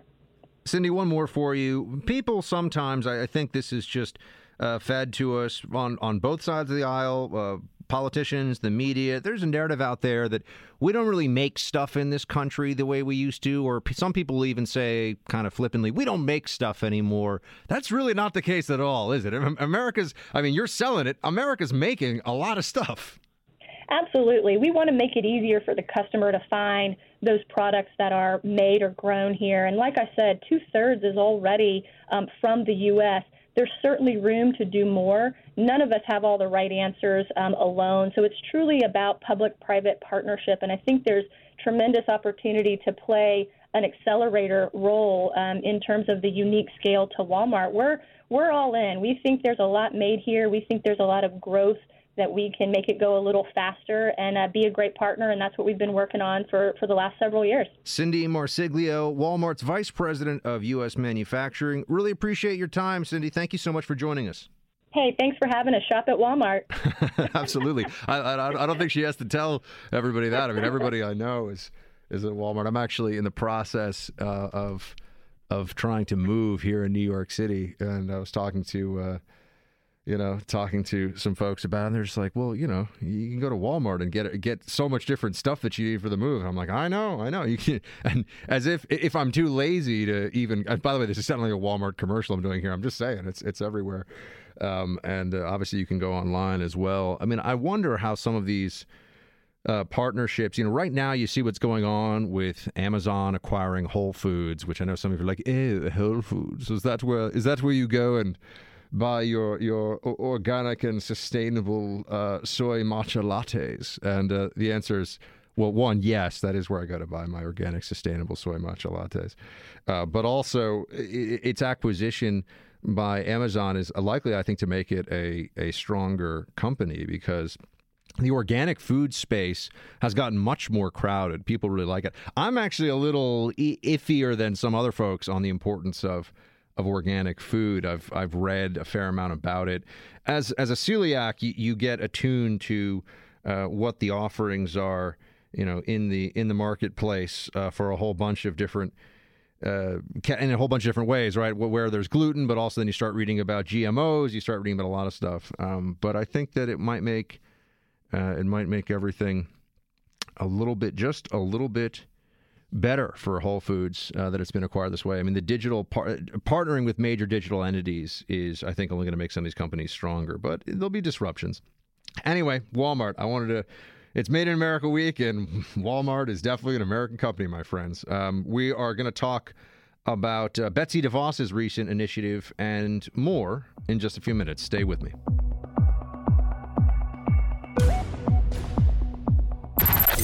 Buck is back. Hey everybody, Buck's back. It's more of America Now. Throw in your two cents. one eight four four nine hundred buck. That's one eight four four nine hundred two eight two five. It was just last week that Education Secretary Betsy DeVos held some meetings with different groups that wanted to weigh in on the issue of campus sexual assault and the federal government's role in trying to regulate and prevent campus sexual assault under Title nine, by the way, which prohibits discrimination by uh, sex in uh, higher education. And they're looking at specifically federal guidance to universities and colleges on how to deal with sexual assault. Now, this really isn't an issue for the federal government. This is an issue for states and uh, state and local criminal jurisdictions, because that's what a sexual assault is. It is it is a crime. It is not a a campus code of conduct violation, although I guess you could say it's it's that as well. But this is where the left uh, runs into incoherence, and they are pushing back very hard on this issue um, because they feel like they have been fighting this battle to create an environment that is honestly uh, hostile towards procedural rights for men accused of sexual misconduct on college campuses. They've been fighting for this for a long time. Under the Obama administration, they got it, and now under the Trump administration, they're just asking some questions about this. So this is this is where what it all comes down to. President Obama and his Department of Education uh, decided that the the um, standard of evidence should not be, quote, clear and convincing, but should go to a preponderance of the evidence standard when judging sexual assault, sexual misconduct on college campuses. Now, these are for campus disciplinary proceedings. This has nothing to do with the criminal code. But the Obama administration under Title nine threatens schools to comply with these procedures, or else you could be su- sued under, under Title nine. And so you have a situation where colleges are getting pressure from the federal government to set up tribunals for or disciplinary proceedings for men who are accused of sexual uh, assault or sexual misconduct. Now, a few key things here. First of all, sexual assault does not mean rape. Uh, sexual assault, in the context it's used in these discussions, can be a whole range of activity. And on some campuses, uh, they will even refer to any unwanted touching, and in some cases even lewd and aggressive sexual comments as a form of sexual assault. So there's a lot of blurring of the lines here as to what would legally be considered sexual assault and what is, in fact, just uh, acting like, well, acting like a jerk. I mean, you know, lewd commentary is, is not an assault. Uh, but the Obama administration, because of the politics behind this and because of the feminist uh, currents in which uh, the, the Democrat Party uh, finds itself right now, uh, they push for this. And it leads to editorials um, like this one that I just saw in the Washington Post uh, a couple of days ago, where the argument offered up, this is from the president of Brooklyn College, in favor of the Obama-era campus sexual assault guidelines, which the current education secretary, Betsy DeVos, is not even necessarily overturning. She's just... Meeting, she just held meetings last week with different groups to hear out their views on this, including some men's rights groups, which are just mocked and derided by the left and, and some on the right as well. But anybody who has spent any time in family court knows anything about how paternity cases go, how child custody cases go, know that there are, in fact, male-specific justice problems. This is a real thing, and, and it shouldn't be... I mean, it's mocked out of ignorance because anyone who really knows how the system functions and works knows that there are, in fact, problems. And in, on sexual uh, sexual assault tribunals on college campuses, uh, there is clearly a uh, an onus. There, there's clearly an additional burden put on male students who are accused of sexual misconduct as a result of the pressure from the federal government to crack down on what is a hysteria that is not found in the numbers. Yes, there are sexual assaults on campus. Yes, there are rapists on college campuses and universities. They should go to prison. But one in five women is not raped on college campuses. And that's a statistic that people keep repeating. And it's just a lie. It's just not true. And whenever someone has to exaggerate the scale of a problem in order to get their desired remedy, we should start asking some very tough questions about what the real motivations are here. But as I mentioned, this piece from Michelle Anderson, the president of Brooklyn College, and this was published in the Washington Post, and she writes the following. Um, Opponents of the Title nine application to campus sexual assault argue that campus disciplinary tribunals are kangaroo courts ill-equipped to adjudicate sexual misconduct. But since the early part of the nineteenth century, educational institutions have used campus disciplinary tribunals to adjudicate all kinds of mis- misconduct from, from plagiarism to rioting. Uh, okay. First of all, plagiarism is a specifically academic infraction. Okay. It's, it, that, that's just, that's not a crime. You don't go to prison. No one's in jail because they stole their organic chemistry uh, homework from somebody else, nor should they be. So to put that in here is just, it's just nonsensical. And in terms of criminal activity that the campus punishes, well, certainly a student should have the benefit of the criminal justice system to determine whether or not they are guilty of that crime before they are punished for an actual crime, like rioting. But it also ignores very conveniently this analysis you see from this president of Brooklyn College. It ignores that rape is a particularly politicized in the current environment. Yes, it is true. There is a campus rape frenzy underway. The Democrats are pushing this. They view it as a means of appealing to a uh, a feminist constituency and to position themselves as the defenders of women's rights. Uh, this is just uh, we've had an author on on the show dealing specifically with this.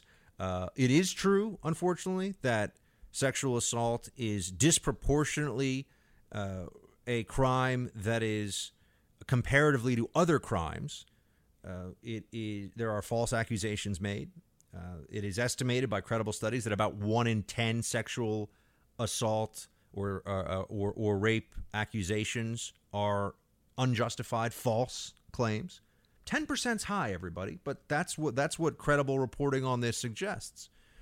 Um, and so to ignore that is to condemn innocence to possibly prison sentences as well as uh, the destruction of their reputation and lives. Now, uh, that is just left out of, of the analysis of this from the left, that rape is is a specifically uh, is, is a often very difficult to determine uh, the facts of the case. There's off there are often circumstances that become uh, complex, levels of alcohol involved, uh, other extenuating circumstances. And some of the most uh, prevalent cases, or I'm sorry, some of the most prominent cases of sexual assault that have been raised by the Democrats, whether it's the U V A gang rape that did not happen, the Duke Lacrosse gang rape that did not happen, or Mattress Girl, whose case was not taken seriously by the N Y P D, and who, if you learn about that story, despite the fact that she was invited by a, a senator from the state of New York to come to the State of the Union address, uh, that her case, any any credible, honest person that reads the backstory there would say you would not be writing to your accused rapist the things that she was writing to him after the incident in question happened. So they've chosen some very high-profile cases that are Uh, well, in some and outright hoaxes in U V A and um, and in the case of Duke Lacrosse case, and also uh, with uh, mattress quote mattress girl. Uh, so it's fair to ask some questions about why they keep bringing these cases up for public consideration that are such weak cases. Um, why they do this, because I think they're trying to create a narrative, and they're trying to get the political leeway to do exactly what they've done, which is to tilt the system on campus against male students. Uh, but back to this editorial. So she she says that they adjudicate misconduct, including plagiarism and rioting. Uh, sexual assault, rape is different uh, for all the reasons that I'm laying out. And then she goes on. Finally, opponents of Title nine argue that criminal courts are just better equipped than campuses, so victims should report their rapes to the police instead. But most allegations of campus sexual assault aren't reported to the police. Sexual offenses rank among the least reported of serious crimes, and once reported, they're frequently not prosecuted. Well, if they're not being reported, they should be reported. The answer to a serious crime is not being reported to the police, or serious crimes are not being reported to the police enough, is not to uh, put it in the hands of college campuses. I mean, this is just nonsense, and it's dangerous, and lives are ruined as a result of this. We've seen this. I've been naming off the top of my head major cases that received national attention that were rape hoaxes. And on college campuses, you read about some of the stories that uh, in recent years under the Obama administration have gotten some attention, including at my own college, Amherst College. There's a very well-known case um, that the student is, is suing the school. Uh, people's lives are ruined. I- innocent people should not be uh, destroyed because there is a political proclivity among Democrats to make it seem like they're particularly tough on sexual assault, that they're the true feminists. Uh, that should not be an excuse to erode due process, to erode the rights of the accused, and that's exactly what it is. And that you have senior administrators of colleges that defend this stuff just goes to show you that they feel like, you know, if it means that a few men on my campus uh, have their lives, reputations ruined, their families shattered from false accusations, maybe it will stop some other rapes from happening, and so I guess that's just the, the price we will pay here. That's really the attitude. Ezra Klein of Vox explicitly said as much, by the way. Uh, so this is something that does deserve a real hearing, a fair hearing, and uh, the standard that was in place before, that was changed by the Obama administration, uh, seems com- much more in line with what the reality should be, which is that there should be clear and convincing evidence uh, before a campus is taking any action here. Because even if you are proven innocent in a court, now what happens if a campus decides that they're going to brand you a rapist? Maybe you don't go to prison, but your life your life is ruined just the same, and you may be completely innocent. So, you know, this is an issue. I know it's heated. I know there's a lot of emotions. Rape is a horrible crime, uh, but it really doesn't do anyone any service to allow the innocent to be presumed guilty. And it also, I think, makes the public Uh, question more legitimate sexual assault claims that come to light when they realize that there are all of these systemic uh, decisions, systematic decisions put in place by the government to tilt the scale against the accused. And that is what is happening here. So Betsy DeVos is right to hear out what's going on here. And the left mocking and deriding those who have questions about campus due process when it comes to sexual assault, it just shows that they are interested in politics, not in justice. We'll be back in a few. Stay with me.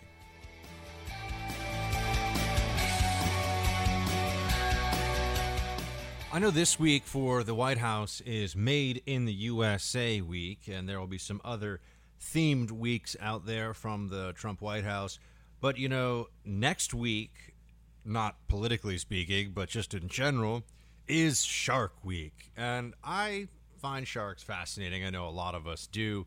Uh, they have had so much great footage in recent years, uh, and Shark Week is, is nothing new. It's been around for quite a while. Um, they've had all kinds of crazy stuff, though, I'm sure you've seen. And if you haven't, you got to go check it out right when the show ends here. Uh, great whites that breach when they attack or when they're hunting and engage in predation against seals, and they come flying out of the water, you know, off the coast of South Africa. It's incredible. And great white sharks are obviously a particular, uh, particularly fascinating species, Carcharodon carcharius, for those of you who like to go with the Latin. And so uh, to that end, uh, there is a stunt. Uh, it is definitely a stunt that's being set up for next week, where the world's greatest uh, swimmer, Michael Phelps, will be in a time trial against a great white shark.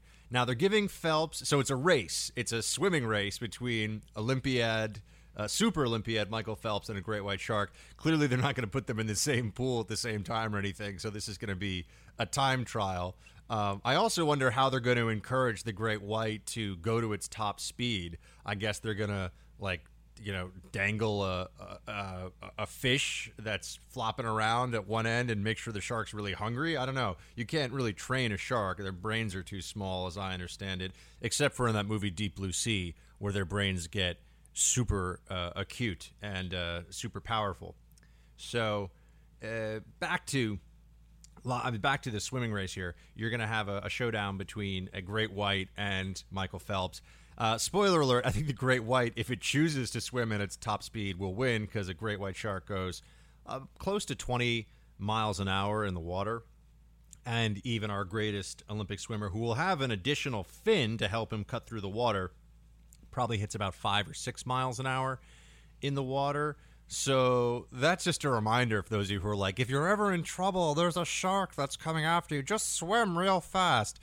No, the shark's gonna the shark's gonna get you if it wants to. Um, and you know, I actually over the Fourth of July weekend, I met somebody from Matawan Creek, New Jersey, which some of you might be thinking to yourself right away, "Oh, Matawan Creek, uh, of course, that's where the inspiration, it's believed, for the movie Jaws came from, because back in nineteen sixteen, there were a series of shark attacks there." That that killed one and uh, and injured. Oh, sorry, four people were killed rather, and another one was injured. So you had a series of fatal shark attacks right off the Jersey Shore. In fact, Matawan Creek is brackish. It is water that it's a little well, it's a, a creek that connects out to the ocean. And if you ever see photos of it, it's pretty narrow, and it looks like, you know, the the biggest stuff you'd find in there might be some some carp or something. And in fact, a bull shark, it's believed, got in there and attacked four people, and it caused something of a sensation back in nineteen sixteen. And while Jaws takes place in Amity, there is no Amity. There's Amityville in Long Island, uh, and it was shot in part on Martha's Vineyard, by the way, the movie Jaws. I've been to some of the, the set pieces from it. Um, but anyway, that's the most famous story of a great white, Jaws, based on Matawan Creek, New Jersey, nineteen sixteen, or at least the closest thing to what Jaws is all about. Michael Phelps, we swing against, uh, swimming against a great white. Doubt he will win, but Shark Week is next week. So those of you like me get excited about this, get excited. Thanks, as always, team, for joining me. Uh, an honor and a privilege. Uh, please do go to buck sexton dot com and uh, pick out some Team Buck gear for yourself, for your family, for your friends. We got T-shirts, hats. Freedom Hut T-shirts are flying off the shelves. So uh, do check that out, buck sexton dot com slash store. And until tomorrow night, my friends, no matter what comes your way, as always, shields high.